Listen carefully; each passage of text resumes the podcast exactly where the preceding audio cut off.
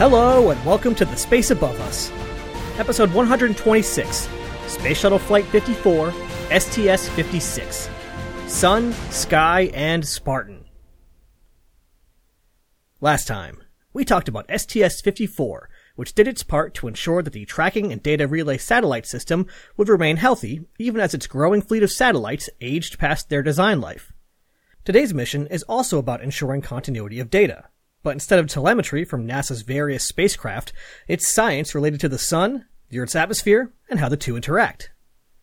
But first, you might be wondering what happened to S T S fifty-five. Why are we cutting in line? Well, as usual with the shuttle program, managing the complexities of orbiter maintenance, science payloads, dozens of astronauts, and thousands of engineers and technicians is, well, complex. And something that doesn't care one bit about that complexity is the physical universe and the unstoppable flow of time. In short, S T S fifty-five hit some engine trouble, delaying its launch, and S T S fifty-six was time-sensitive, so it got the slot and would be launching first. But we'll get more into that next time. What was so time-sensitive on S T S fifty-six that it got permission to send a dejected Columbia crew back to their quarters? Well, that would be Atlas two, the exciting sequel to Atlas one. If you'll recall, the first iteration of the Atmospheric Laboratory for Science and Applications launched back in March of nineteen ninety-two, flying on S T S forty-five. Last episode, we were still in January of nineteen ninety-three, but thanks in part to S T S fifty-five's engine troubles, it's already early April, just over a year after S T S forty-five. For the sake of consistent data, it was highly desirable to fly a follow-up mission at the same time of year as its predecessor. S T S forty-five paid special attention to the atmosphere of the southern hemisphere, so now, one year later, S T S fifty-six is here to balance things out and study the northern hemisphere. Neat. Let's get into it. Commanding the mission was Ken Cameron, who we know from his flight as pilot on S T S thirty-seven. On that flight, he helped out with the deployment of the Compton Gamma Ray Observatory, which at this point in the timeline is still happily chugging along. This is Cameron's second of three flights. Joining Cameron up front was our pilot for this mission, Steve Oswald. We last saw Oswald on S T S forty-two, the International Microgravity Laboratory mission. He'll get his chance in the commander's seat next time, with this being his second of three flights. Mission Specialist one was Mike Foale, who we also know. We saw Foale flying as a mission specialist on S T S forty-five, which carried the Atlas one suite of instruments. His experience on the previous flight was sure to come in handy, and I'm sure that he was delighted to be flying again just over a year later. He's got plenty of flying left, too, since this marks only his second of six flights. Mission Specialist two, and our first rookie for this flight, was Ken Cockrell. Kenneth Cockrell was born on April ninth, nineteen fifty in Austin, Texas. He earned a bachelor's degree in mechanical engineering and a master's degree in aeronautical systems from the University of Texas and the University of West Florida, respectively. After that, the Navy taught him how to fly, putting him behind the controls of a Corsair two for a few years. He then enrolled at the Navy's Test Pilot School in Maryland before going on to test the A four, A seven, F four, and F A eighteen. After that, he resigned from the Navy and joined the Aircraft Operations Division at the Johnson Space Center. Among other things, he was an instructor and functional check pilot for the T thirty-eight and performed high-altitude research in the W B fifty-seven. He was selected as an astronaut in nineteen ninety, and this is his first of five flights. With all of that piloting, you might wonder what he was doing flying as a mission specialist, but he'll be on the pilot crew for all subsequent missions. Also, I couldn't find a primary source for this, but while skimming Cockrell's Wikipedia page looking for links to new sources, I saw that his nickname is listed as Taco, which was just too good to not pass on. And finally, Mission Specialist three, Ellen Ochoa. Ellen Ochoa was born on May tenth, nineteen fifty-eight in Los Angeles, California, but she would tell you that she's from La Mesa, California, just outside of San Diego. Ochoa holds a bachelor's degree in physics from San Diego State University and a master's degree and doctorate in electrical engineering from Stanford University. She performed research at Sandia National Labs in New Mexico and NASA's Ames Research Center in California, investigating optical systems for performing information processing. In nineteen ninety, Ochoa traded NASA Ames for NASA Johnson, joining the Astronaut Corps. This is her first flight, and over the course of the next nine years, she'll fly a total of four, but she won't be done with NASA then. That's because Ochoa would go on to become the director of the Johnson Space Center. With our crew all sorted out, it's time to get this mission going. After all, we bumped S T S fifty-five down the launch manifest, so the least we can do is try to get this thing flying in a timely manner. Well, slight problem there. During the first launch attempt, the countdown proceeded smoothly until the T minus nine minute built-in hold. An issue with a valve in main engine number one caused a sixty minute delay while mission controllers discussed the issue. Eventually, they were satisfied and the count continued, only to abort with only eleven seconds left on the clock. In the final checks before liftoff, the computer noticed that a valve, different valve, had not indicated that it had closed. Bummer. Oh well, better safe than sorry. Two days later, everyone was ready to try again. During the second count, the same issue popped up, but this time people were ready. After the first scrub, it was determined that the valve had in fact actually closed. It just didn't report that it was closed. Additionally, during this second attempt, since they were expecting an issue, they could check other indicators to infer the valve's status. Since other indications looked good, and they knew that the valve had worked last time, the count was allowed to proceed. At T minus three point five seconds, three healthy engines roared to life, and I guess it scared the valve into getting its act together because it suddenly started reporting that yes, yes, everything was fine. So on April eighth, nineteen ninety-three, at one twenty-nine a.m., Discovery once again lit up the Florida sky. Yes, this was not just a night launch, but a middle-of-the-night launch. So I'm sure that whether or not local residents knew about the launch ahead of time, they definitely knew about it now. The reason for the night launch is a little mysterious to me. The mission's press kit stated that it was to facilitate observation of the northern hemisphere on this mission. That leads to the natural question of, did the previous ATLAS mission launch during daytime since it studied the southern hemisphere? Well, sure enough, S T S forty-five launched in the morning, but, well, I won't belabor this point by trying to describe a bunch of orbital geometry in an audio-only medium, but I'm not sure I understand how this can be true. I'm not quite a flight dynamics expert yet, though I am working on it, but I'm pretty sure that their orbit was going to carry them over both hemispheres an equal amount of time, regardless of what time the launch was.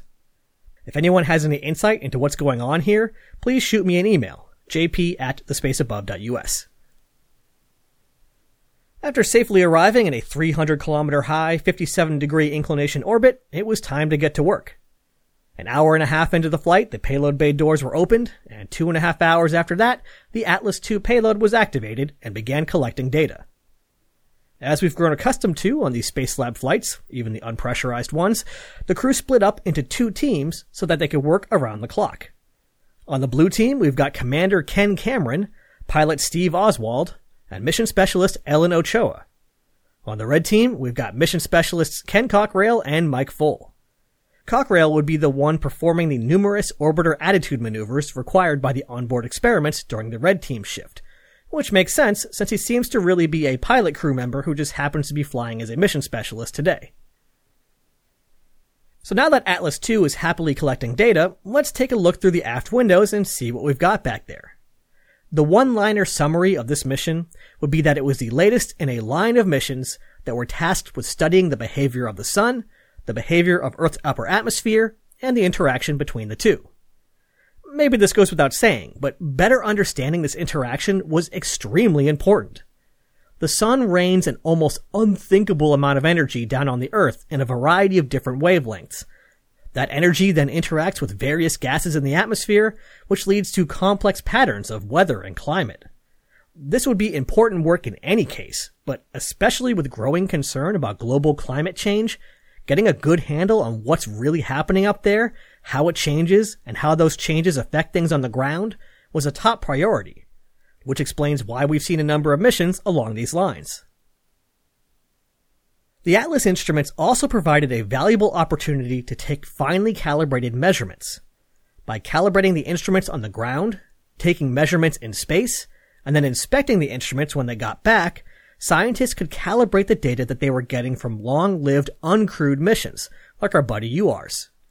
Life in space can be harsh, and sensors and instruments are going to drift and degrade over time, so a mission like this was a great way to make sure that the data was still solid.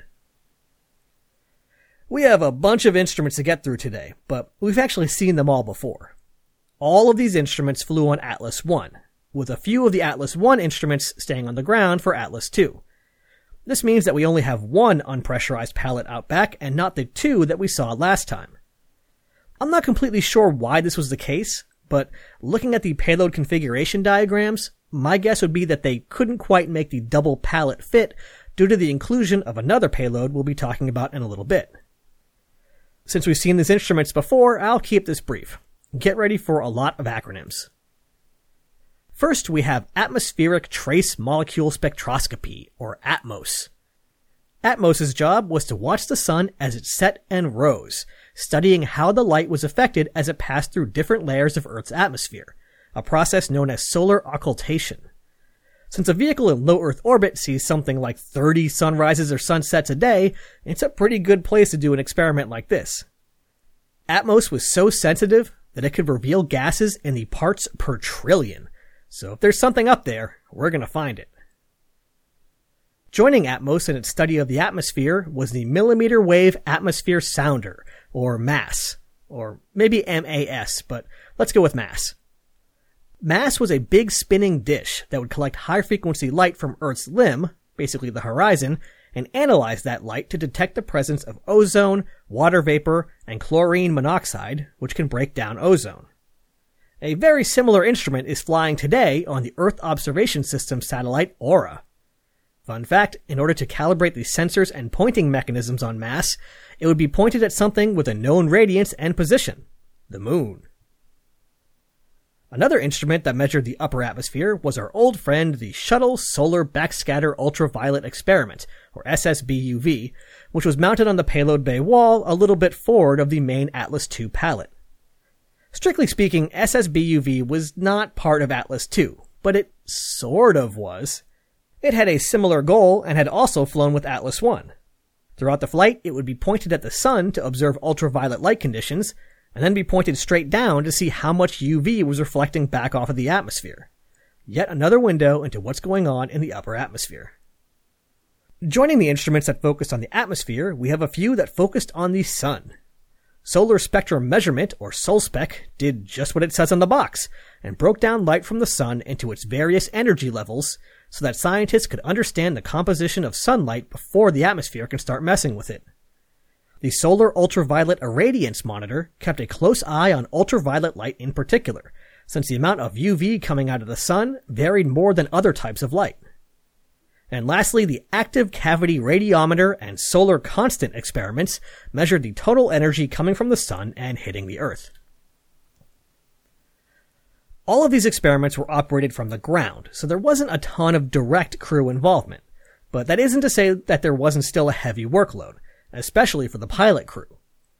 On every orbit, some instruments wanted to be pointed to the sun, others to Earth, others to the horizon, others only to the horizon during sunrise and sunset, and during nighttime, the orbiter had to point the payload bay out into deep space to cool off. There were a lot of attitude maneuvers to be performed around the clock. And of course, there were also the occasional problems to troubleshoot. That's the nice thing about having a crew around. When something goes wrong, if you ask nicely, they'll go ahead and fix it for you. Early in the mission, there was some sort of problem related to high-rate data being sent over the Ku band antenna. I wasn't able to dig up the exact nature of the problem, but it sounded like it may have been software-related. In any case, this was a problem for ATMOS, which was the one instrument that really needed the high data rate transmission. Luckily for the ATMOS team, the instrument just so happened to have a data recorder, presumably for this exact situation. It wasn't big enough to record the entire mission, but it was able to bridge the gap while engineers scrambled for a solution. The solution was sort of a compromise. All the data for sun rises would be stored on the recorder, while selected data for sunsets was transmitted down to Earth using a modified data format. This way, even if the recorder failed, a good chunk of data would still be saved. And if the recorder worked, then they'd have close to the nominal amount of data anyway. Well, don't sweat it, ATMOS team. At the end of the mission, it turns out that the recorder worked perfectly, leading to a very happy science team. Another finicky piece of hardware was one that's a show favorite. You know, that temperamental device that prints text and graphics. Yeah, you know it. Tips. Wait, tips? What happened to tags? well, TAGS is being replaced. Poor TAGS. This flight featured TIPS, the Thermal Impulse Printer System.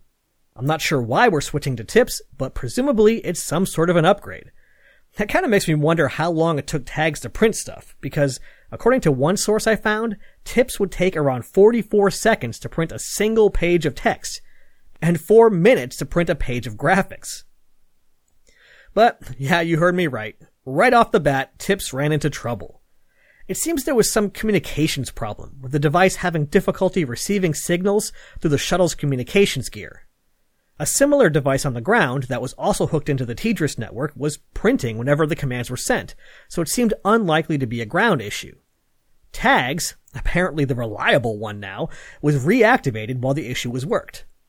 After trying a few different things, the crew tried taking a communications cable from TIPS and using it with TAGS, which worked just fine. So they put the cable back onto TIPS, which then started working. I guess as usual, turning it off and turning it on again does the trick. It seems that throughout the flight, TIPS and TAGS sort of took turns having problems. On flight day seven, TAGS jammed, crinkling up some paper inside. And on the same day, TIPS acted up again, and they had to revert to a workaround that sent data to the troublesome printer using a portable audio data modem. Okay, this is a lot of time to spend talking about printers on the space shuttle, but I just kind of find the whole thing sort of hilarious and grimly satisfying. Somehow it's comforting to know that even NASA, with all of their expertise and engineering know-how, can't quite get a printer to work reliably. Printers are cursed. After all that frustration with TIPS and TAGS, maybe it's a good idea to relax a little with some nice, soothing music.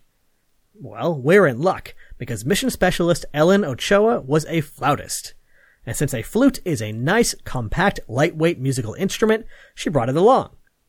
In between all the hectic orbiter maneuvers, shift changes, and maintenance, Ochoa took twenty minutes to play her instruments for her crewmates.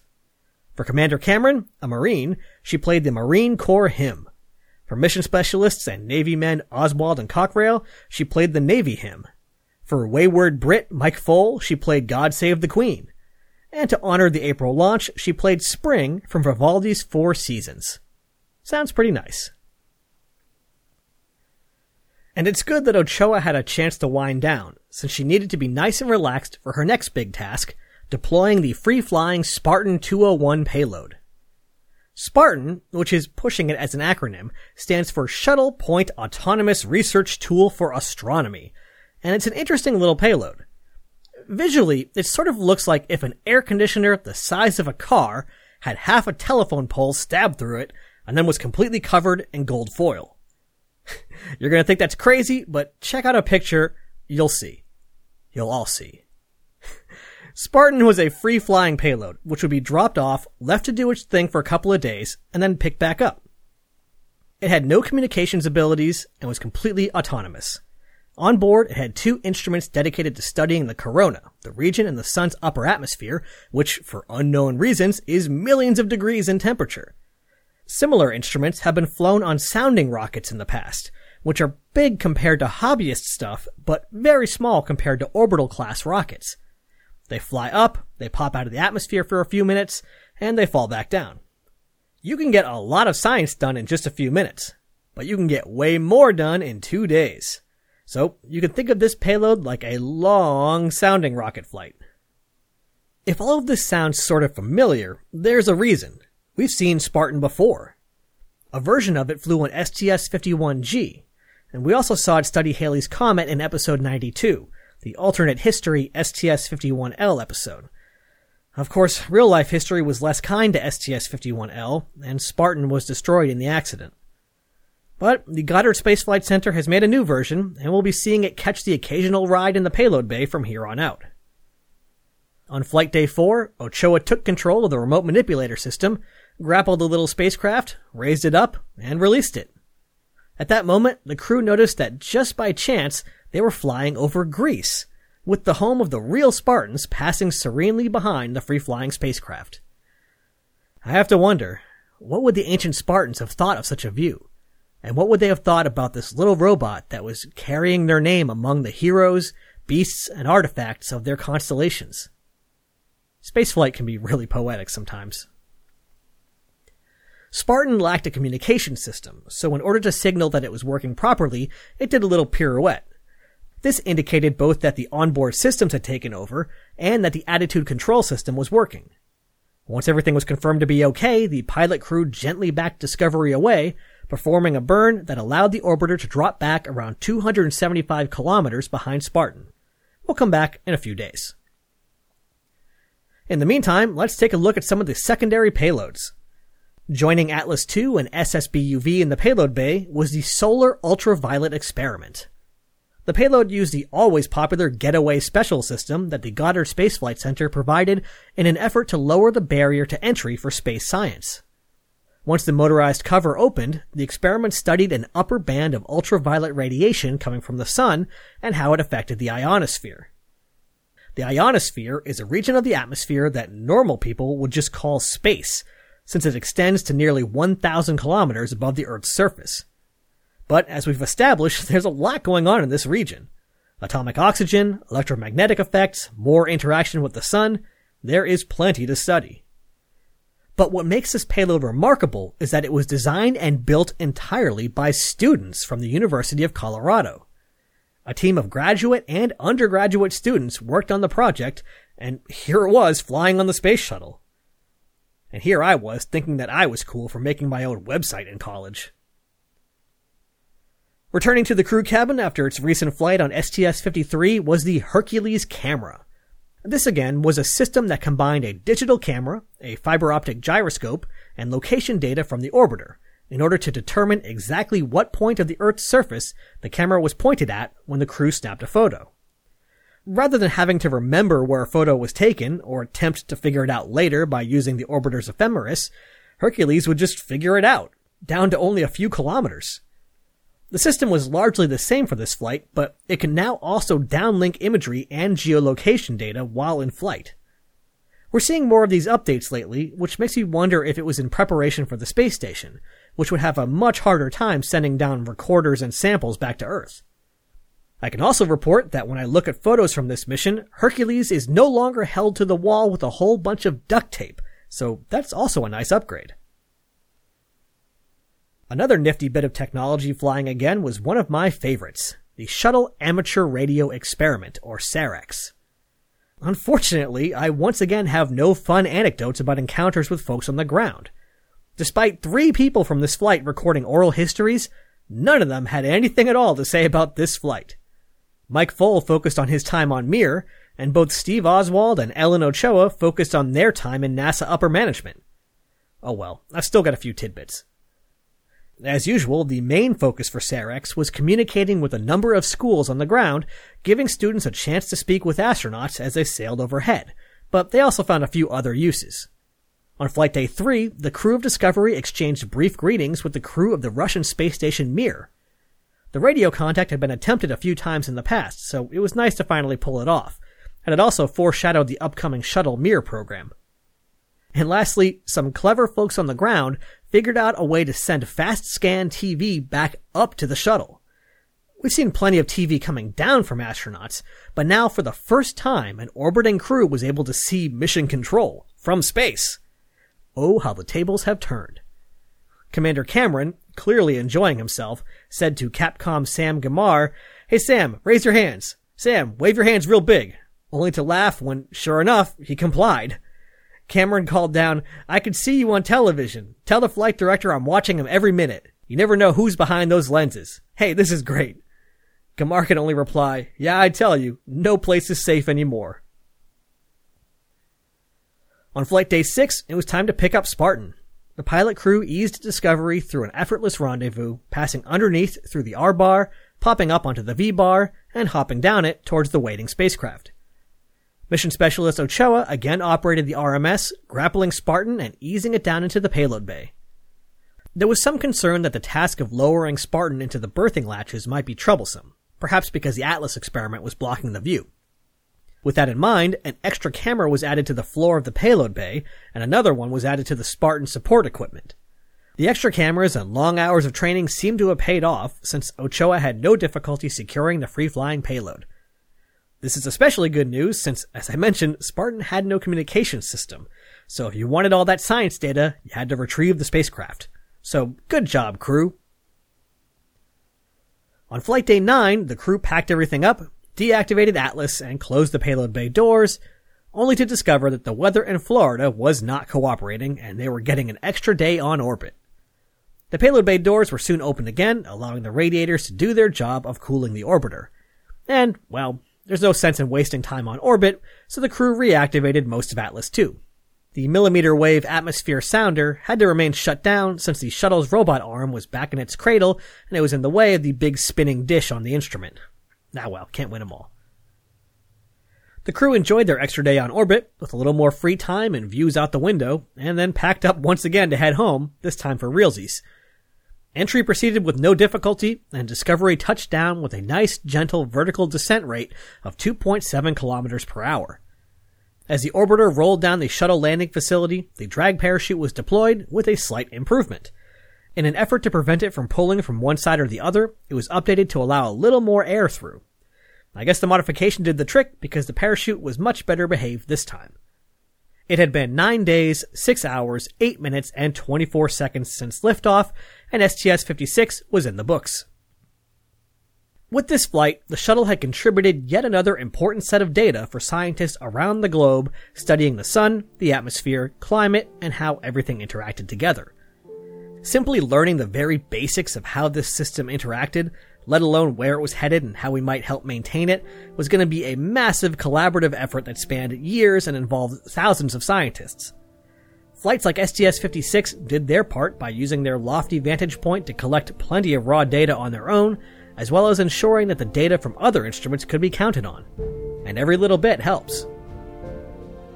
Next time, S T S fifty-five regains its position as number one on the runway. In the payload bay, we'll find D two, the second German Space Lab mission.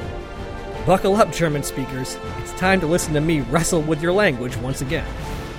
Ad Astra, catch you on the next pass.